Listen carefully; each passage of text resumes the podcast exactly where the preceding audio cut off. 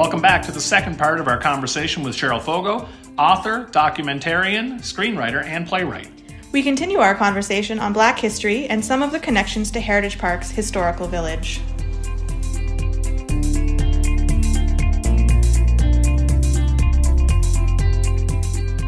I imagine there was fairly uh, a group of fairly industrious people along the way.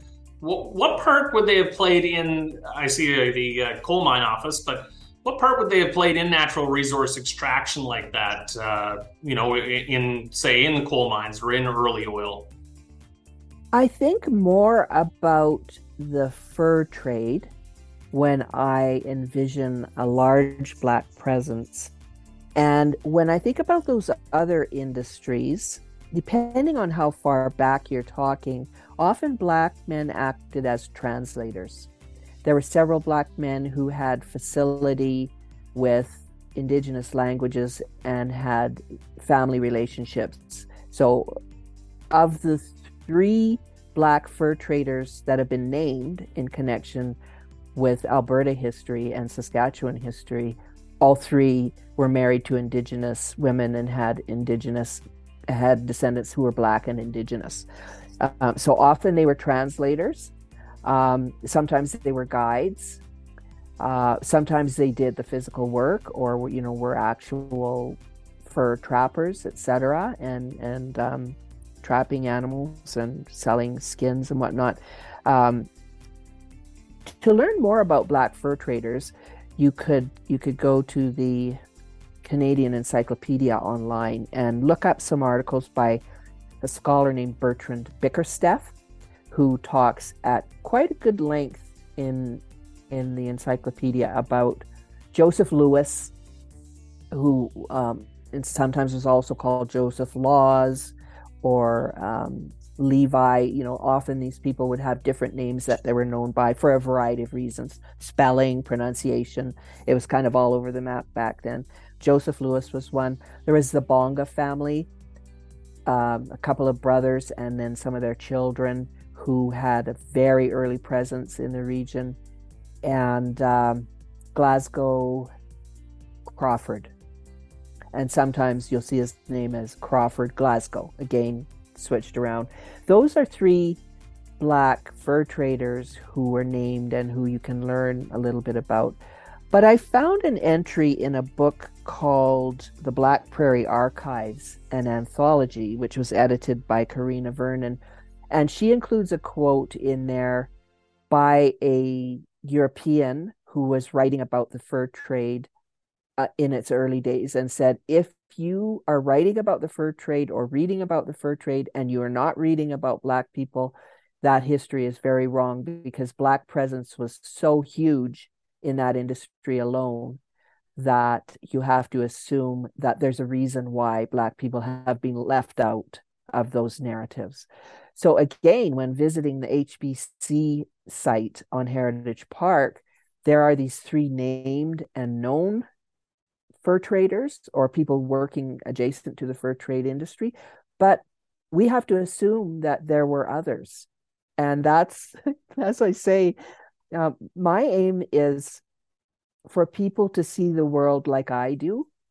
And I simply know that there there was always black presence here for as long as there was European settlement here, and people were um, yes, in some cases entrepreneurs, you know, trying to to carve out a living. In some cases, working as laborers, building the railroads. Uh, not so much in Canada because that was done mostly by Chinese men who were brought in specifically for that work, but very much a part of the building the railroads in the US before coming up. There's even um, some evidence to indicate that John Ware did that for a time before coming across the border. You know, one of the one of the other sites that we would have seen down on the uh, down in the settlement area near uh, the HBC uh, fort would be IG Baker. Um, I imagine that there would have been, if if there were people at the fort, then there would have been people trading, and and they would have had some sort of a some sort of a presence in that area too. Absolutely. I recall when I was doing research in the late historian Hugh Dempsey's archives finding several references to Black people who were doing business at the I.G. Baker Company.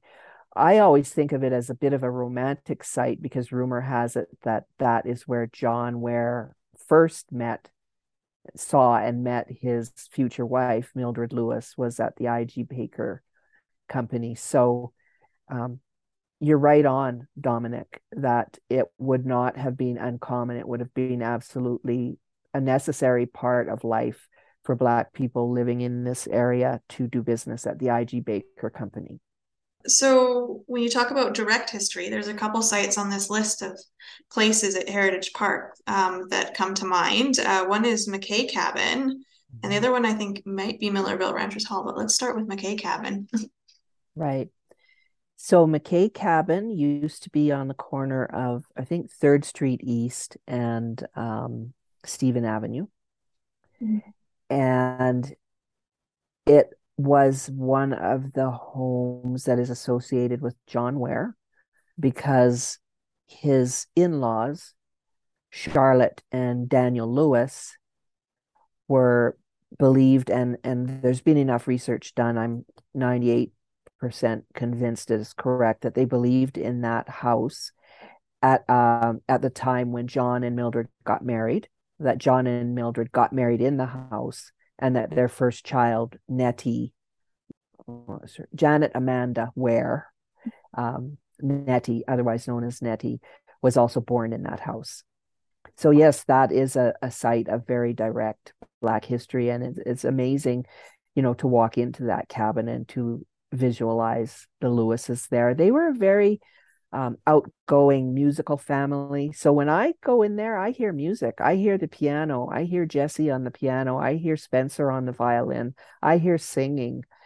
Um, I just love going into the McKay cabin and uh, and thinking about that as a space of blackness where they would have hosted other black friends who were living in and around Calgary at that time you say that they would have hosted i just want to pick up on something there. You said they would have hosted many of their black friends. Would they have integrated and, and hosted other kind of white families that would have been in the area too? Or would would it have still been sort of a i guess segregation wouldn't have been a might not be the the exact term for it but would they have sort of mostly associated with other black people? No. Um there's evidence to indicate that they had John Ware especially and and very comfortably had many relationships with indigenous people. And he had many close friendships with white people. So Calgary and southern Alberta and and the and the rest of the prairies was much more um, multiracial than what any of us ever think about. And we do often think about that binary between black and white or indigenous and white or Chinese and white, when the truth is that black people had relationships with indigenous people, with Sikh people, with Chinese people. Those relationships were common in my own ancestral heritage, and they are relationships that I know about specifically because I heard about them and have photographs. Um, so I and because I have read these anecdotes about John Ware and his relationships with indigenous people, I also envision that there's uh, an adjacent history in the lives of earlier Black people who were here that resembles that 1910 community where people had re- had wide relationships with different uh, with people from different backgrounds um, cowboys from different racial groups were quite common. You know, we know that there was a huge indigenous presence in the world of cowboys as well. Um, there's evidence to suggest there were Chinese cowboys also, and many, many Mexican cowboys. So, I, I when I envision that um, that world, I do envision it as a black hosted space, but there would for sure have been people from other backgrounds in and out of that house when the Lewises were living there. One of the other sites that I I assume direct history is Millarville Ranchers Hall because of John Ware's proximity to that space. But can you tell us if that's true or if I'm in the wrong time period. that is absolutely a true um, a true assessment on your part. Uh, Millarville Ranchers Hall was on the land of Joe Fisher, who was uh, a neighbor and close friend of John Ware down in the Millarville area. And the building was uh, was funded and erected by a group of friends down in that area. So I not only envision that John Ware would have been in the Ranchers Hall many, many times. Um, I also envision that perhaps he even helped to build it or contributed some money toward it. I've talked with Steve Fisher, who is Joe Fisher's, I think, great grandson, uh, and he feels that that's probably a really fair assumption to make just because of the relationship between his great grandfather and John Ware, and because it was a really a community project. So that is another space that I envision as having a quite a multicultural or multiracial um, presence because of the dances and the, the social events, because the people of the area were more racially diverse than what we envision my guess is that not just John Ware and other people, you know, perhaps associated directly with John Ware, but also the other black cowboys who were around at that time would have enjoyed a good party now and then in Millarville Ranchers Hall. There's definitely um, as we've as we've kind of toured through the uh, the park from time to time. Uh, there's a uh, a connection to the Wainwright Hotel that uh, that people love to tell the story. It's a great story. So you just shine a shine a light on that for us. Yeah, well, Tom and Lida Selectman were a black couple who lived in Wainwright, Alberta, and who worked at the hotel uh, in a few different capacities over quite a long period of time. I believe they were quite well liked and and um, well known in the community. Uh, she sometimes cooked and sometimes helped out, and he also cooked and probably did other things there. I mean, you folks might even be able to illuminate a bit more about their presence to me.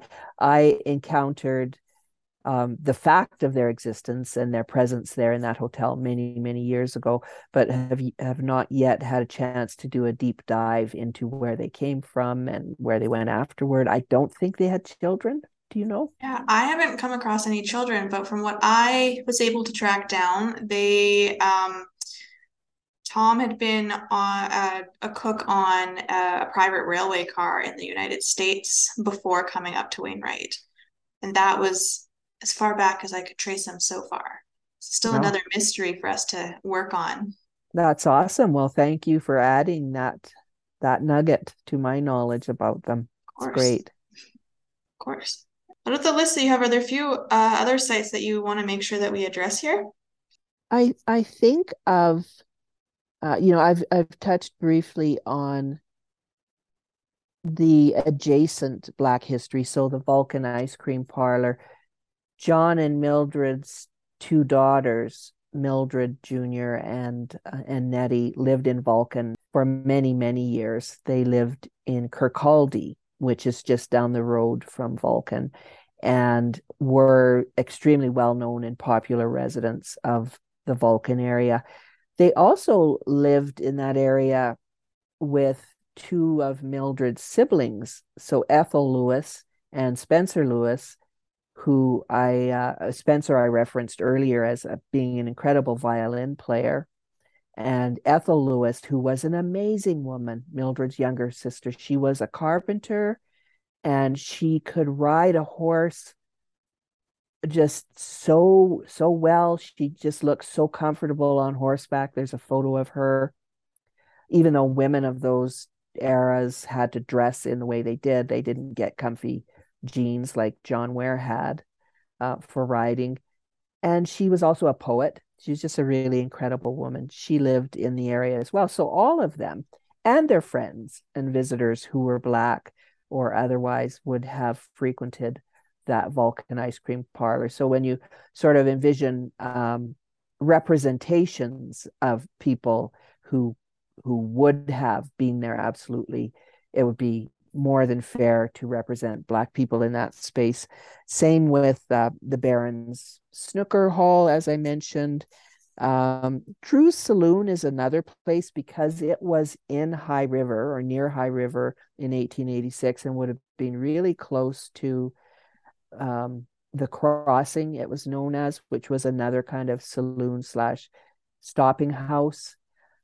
There are many records of John Ware being in that area and attending New Year's Eve parties and um, big, big gatherings that cowboys had because they, you know, wanted to blow off steam at the end of Roundup and that kind of thing. So that's another space that I assume eh, or think of as a Black adjacent, you know, Black history adjacent. I don't have any specific references, but I feel certain there would have been a Black presence there. Then there are other spaces um, that I love to visit, like the um, the blacksmith shop. Fletz, yeah. is that it? Yeah, Fletz. Yeah, because there were black people who did blacksmithing. The first blacksmith in the Pincher Creek area was a black man named Charles Dyson. Uh, he was married to a woman named Elizabeth Jeff- Jefferson Dyson. And so when I walk into Fletz, I picture Charlie and Elizabeth in that space. I was thinking um, if there's kind of a couple of things that you would want us to take away from thinking about Black history in Heritage Park in Southern Alberta that you could share with us. Well, you've been you've been very generous in allowing me to talk about um, how how I would like people to see the world how I would like people to start just making assumptions that there were Black people rather than what I think me, most people assume is that there were not Black people. Right. Unfortunately, I think that's how most people who walk through a space like Heritage Park, um, I think they make those presumptions.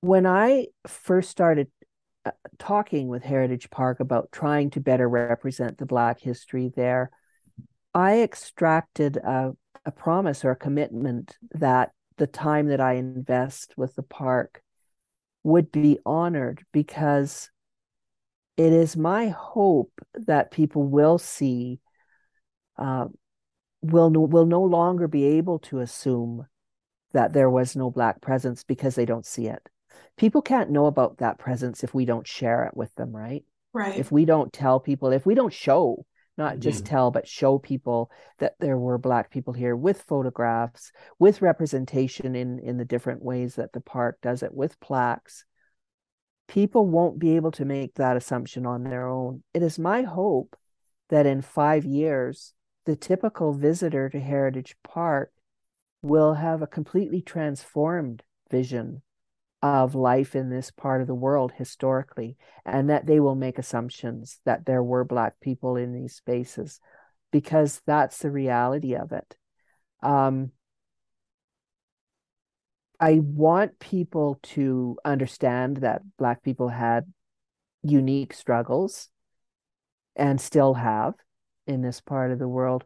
But I also want people to envision all the joy and the love that we have had in our communities over the years that have sustained us.